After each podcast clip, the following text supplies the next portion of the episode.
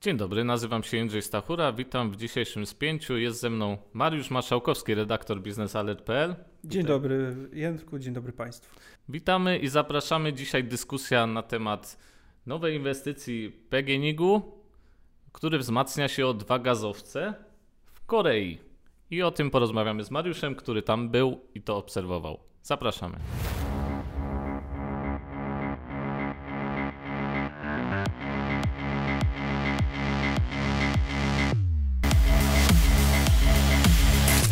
Tak jak powiedziałem we wstępie, PGNiG wzmocnił swoją flotę o dwa gazowce.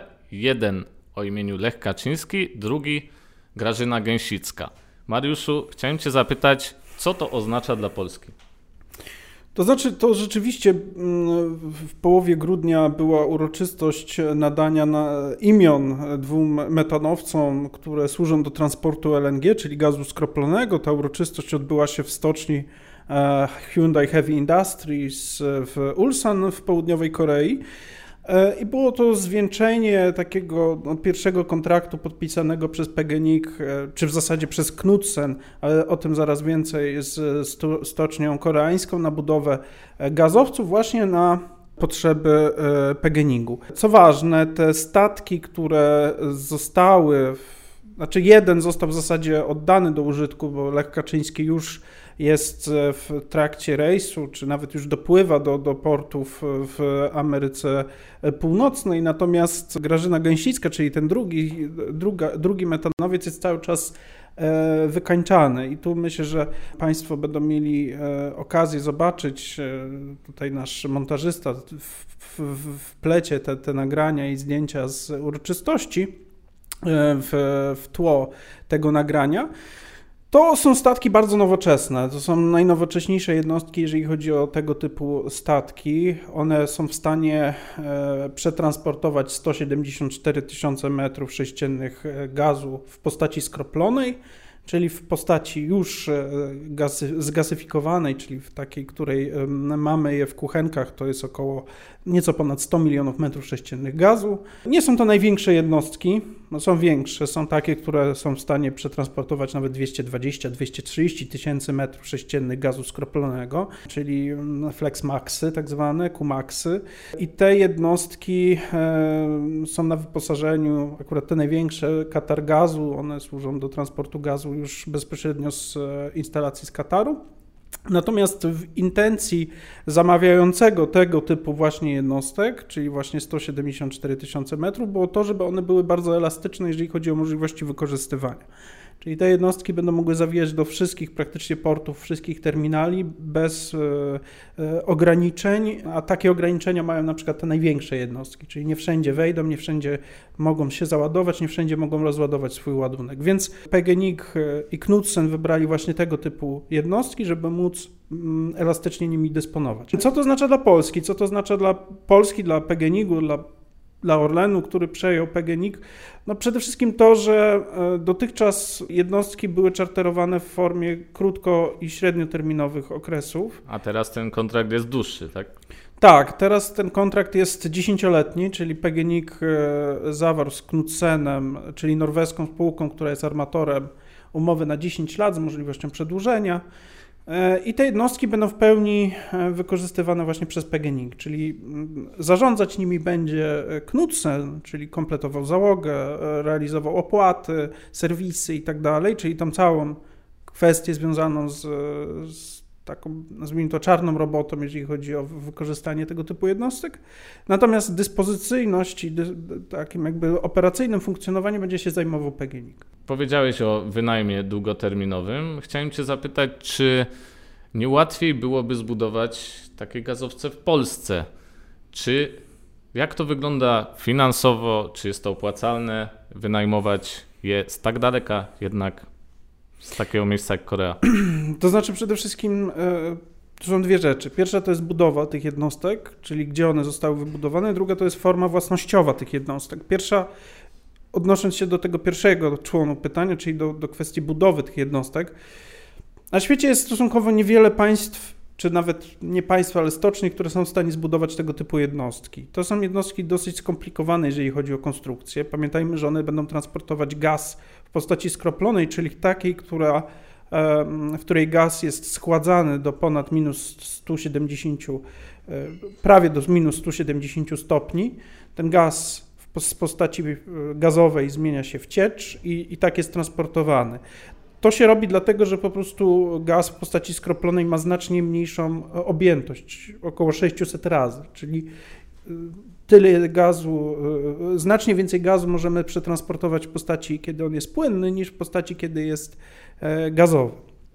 Mm, I sama jakby konstrukcja tej jednostki wydaje się banalna. To znaczy, to jest, to jest statek, który jest wypełniony, czy, czy składa się w głównej mierze z takiej E, komory, która jest podzielona na kilka w zależności od wielkości. Byłeś w tej komorze, z tego co pamiętam. Tak, byliśmy mhm. na, na, na, jednym z tych statków, który był w czasie budowy. Zostaliśmy wpuszczeni właśnie do, do środka komory, w której ona była w tym czasie wykańczana. Natomiast e, to jest taka wielka komora, która jest obita od wewnątrz, tak mówiąc w bardzo dużym skrócie oczywiście. Nie była wypełniona gazem. Nie, nie była. Nie była ani powietrzem, ani gazem, ani azotem, ani, inną, ani innym, e, inną substancją. Ta komora jest wyścielona, wybita no, wyścielona powiedzmy blachą, specjalną stalą nierdzewną o specjalnych takich finezyjnych e, e, kształtach. To nie jest płaskie, tylko to ma pewne, pewne zagięcia, za różne tak i tak dalej, po to, żeby po prostu ten gaz w postaci skroplonej mógł być transportowany i żeby ten, ten statek to jest taki jakby taki najprostszych słowach taki wielki termos, który ma utrzymywać tą temperaturę gazu który jest na poziomie 160, minus 160, ponad minus około prawie minus 170 stopni, żeby, żeby ta temperatura cały czas była na, na podobnym niskim poziomie. Bo po prostu to, co yy, się rozszerzy w trakcie, bo to jest jakby kolejna rzecz z tych, z tych statków, co jest istotne, jakby w, yy, dlaczego one są takie innowacyjne. Bo poza tym, że one utrzymują tę temperaturę i transportują ten gaz, to też. Yy, muszą działać w taki sposób, żeby, e, żeby były bezpieczne. Zarówno te statki, jak i ładunek, jak i całe środowisko czy otoczenie, w którym się te jednostki znajdują. Podczas transportu gazu jest taka, zachodzi taka reakcja, czy takie, takie działanie, które się nazywa boil of gas, czyli to jest odparowywanie gazu skroplonego w wyniku zmiany temperatury. Czyli ten gaz, który znajduje się na powierzchni w komorze podczas falowania, podczas kiedy ten, ten statek płynie przez, e, od, od, od terminalu eksportowego do terminala importowego, ten gaz się ogrzewa i zaczyna no, zbierać się w tej komorze e, ponad, ponad gazem skroplonym. I to generalnie jest bardzo no, niebezpieczne zjawisko, to nie powinno mieć miejsca, czy powinno się to ograniczać w maksymalnym, e, maksymalnym poziomie, dlatego że po pierwsze tracimy gaz, e, on musi jakoś uciec, czy, czy zostać w jakiś sposób skonsumowany. W większości jednostek dotychczas on był spalany w, ko, w komorach e, silnika, czyli po prostu był wykorzystywany jako dodatkowe paliwo w transporcie. Natomiast w tych jednostek jest jest zastosowana technologia już tak zwana relik, czyli e, on ponownie skrapla ten gaz, żeby... Ponownie żeby, jest schładzany. Ponownie jest jakby schładzany w tej formie, żeby był dalej e, w postaci skroplonej. To jest ważne z dwóch e, powodów. Pierwsze kwestii bezpieczeństwa, a drugie z perspektywy dzisiejszej. Jeżeli popatrzymy na ceny gazu, no to każdy metr sześcienny gazu, który tak, odparuje i zostanie spalony w kotłowniach, na przykład w w, w, silnikach, no jest po prostu stratą. I w statkach bez tej technologii relik podczas takiego transportu mniej więcej powiedzmy z Ameryki do Europy, to około 5 do nawet 7% ładunku, ładunku tego gazu mogło ulecieć. Właśnie być w, tym, w, tej, w, tej, w ten sposób albo spalony, albo wyrzucony poza, na, na flarach spalony, bo to też e, jest praktykowane, czy było praktyko, praktykowane. Natomiast w przypadku tych jednostek, e, tych nowoczesnych, to utrata gazu, utrata ładunku to jest na poziomie poniżej 1%. Także tutaj jest naprawdę bardzo duża, duży, duży zysk, duża, nie, nie ma straty ani finansowej, ani, ani też jakościowej tego produktu, no bo też pamiętajmy, że te jednostki będą wykorzystywane w sposób, tak jak wspomniałem wcześniej, bardzo elastyczny, czyli one będą e, kontraktowane, będą musiały dostarczyć określoną ilość gazu. No jeżeli one by ten gaz spaliły w trakcie podróży, no to nagle by się okazało, że konsument, czy, czy ten klient, który zamówił tą ilość gazu, dostaje na przykład tego gazu mniej. A to jest e, niemile widziane, więc, więc tutaj na pewno ta, te jednostki mają bardzo dużą przewagę. I to jest kwestia, bo tak trochę się roz, roz, rozszerzyłem w tej odpowiedzi, e, dlaczego nie, dla, dlaczego nie Polska. Po pierwsze, polskie stocznie nie mają technologii do tego, aby te, te termofory, te termosy stworzyć pływające, żeby po prostu zbudować je, to jest, to jest raz. A druga kwestia własnościowa, czyli dlaczego nie PGNiG, a Knudsen. No tu chodzi w głównej mierze o to, że flota PGNiG-u to będzie w najbliższych latach 8 takich jednostek, czyli 8 jednostek nowo zbudowanych, wyczarterowanych w ramach umowy długoterminowej. Czy to jest wystarczająco, czy może jak byś widział taką idealną liczbę? To znaczy. No, czy jeszcze, to trudno ocenić? Znaczy, jeszcze odpowiem, dlaczego nie, Knuc, dlaczego nie PGNiG, a Knudsen. PGNiG czy Oren, żeby zarządzać tymi statkami, musiałby zbudować czy posiadać strukturę, która zajmuje się tylko i wyłącznie jednostkami morskimi, czyli na przykład frachtem czyli na przykład e, armatorstwem jednostek, czyli musiałby posiadać wszystkie kompetencje związane z obsługą takich jednostek, czyli mieć kontakty w stoczniach, mieć kontakty w, w firmach, które zajmują się na przykład zatrudnieniem załogi. Paradoksalnie jednym z większych problemów, jeżeli chodzi o transport LNG, to, to jest kwestia załogi. Tych statków na, na świecie pływa około 600, no, dochodzi ta liczba do 700 jednostek.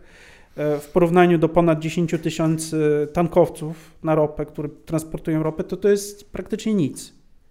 I teraz, jeżeli popatrzymy e, na, na liczbę załóg tych jednostek i na zapotrzebowanie na te statki, to tu się okazuje, że jest pewien problem związany właśnie z obsadą tych jednostek. Obsada z reguły jest stała, czyli każda firma ma swoją obsadę raczej nie dochodzi do wielu transferów pomiędzy różnymi spółkami czy firmami zajmującymi się armatorstwem czy byciem armatorami. Więc ta, ta, ten rynek jest bardzo hermetyczny. Trudno do niego wejść, czyli trudno znaleźć na przykład nagle zatrudnienie tak, na takim gazowcu. A pamiętajmy, że te gazowce zatrudniają czy obsługują stosunkowo dużą liczbę osób, bo na takich gazowcach pracuje od 25 do 30 osób. Na masowcach, kontenerowcach to jest 15-20 osób. Także tutaj te trzy, te, to się wydaje może niewiele, 10-15 osób, ale to są wysoko specjalizowani, e, e, wykształceni ludzie, którzy mm, no, są, się bardzo się dobrze cenią. No i teraz pytanie o ilość. Czy ta ilość jest wystarczająca? No, my nie znamy dokładnie wszystkich e, szczegółów umów, które ma PGNiG, mm, czy miał PGNiG, a teraz ma Orlen, jeżeli chodzi o wynajem, czy, czy o te jednostki. E, myślę, że te 8, czy w perspektywie czasu pewnie będzie to więcej jednostek. Myślę, że nawet do 12 może dojść e, w najbliższych latach. No to to jest zależne od tego, ile mamy kontraktów i jakie mamy kontrakty. Bo teraz, e, jeżeli popatrzymy na to, co te jednostki będą robić, no to one będą transportować gaz. I skąd one będą transportować ten gaz? Bo to też jest kluczowe. I którędy, ale to będzie może dalszej części. No, no tak, bo to którędy to, to będzie poniekąd jakby kierunek dostaw, czyli mamy umowy z Katargazem i te, for, te, można powiedzieć, że są dwa główne formuły umów, czyli jest DESOSKA, czyli Deliver X Ship i to jest formuła, która zakłada e, taki zakup gazu, który powoduje, że my zakontraktowując jakąś ilość gazu, e, nie przejmujemy się niczym. Znaczy płacimy producentowi, producent skrapla dla nas ten gaz, zajmuje się jego transportem, dostawą, my wskazujemy punkt, już w umowie wskazujemy punkt, w którym ten gaz ma dotrzeć. Cała formuła, czy cały ten, ten, e, ten kontrakt jest rozpisany na poszczególne daty dostaw, czyli wiemy dokładnie, tam powiedzmy w jakichś widełkach, kiedy będą przewidywane transporty tego ładunku. I my się jako, jako, jako, jako kupujący nie interesujemy niczym. To ma swoje przewagi, ma swoje zalety, dlatego że wiemy, kiedy dokładnie ten gaz trafi, nie interesujemy się, czy będą statki, w jakich, w jakich kosztach będą statki. Chodzi mi o charter, czy, czy, czy wynajem tych jednostek. To jest troszkę jak z długoterminowym wynajmem samochodu. Tak, tak. Nie przejmujemy się wymianą opon. Tak, tak. W zimie to znaczy, to jest, to w takiej właśnie formie są te, te metanowce, właśnie takiej, że nie przejmujemy się tym, o to jest dobre określenie, czyli długoterminowy najem samochodów. Natomiast druga formuła e, kontraktu to jest tak zwana foboska, czyli free on board. I tutaj ta formuła polega na tym, że kupujemy gaz z terminalu e, eksportowego i w momencie jakby już skraplania ten gaz już jest nasz, ale e, sprzedającego nie interesuje, w jaki sposób my go przetransportujemy, nie interesuje, gdzie go przetransportujemy, na jakich zasadach, na jakich kosztach itd. Tak Więc my mamy po prostu określony ładunek, który będzie w danym, danym, w danym czasie i, mamy, i my mamy go po prostu odebrać.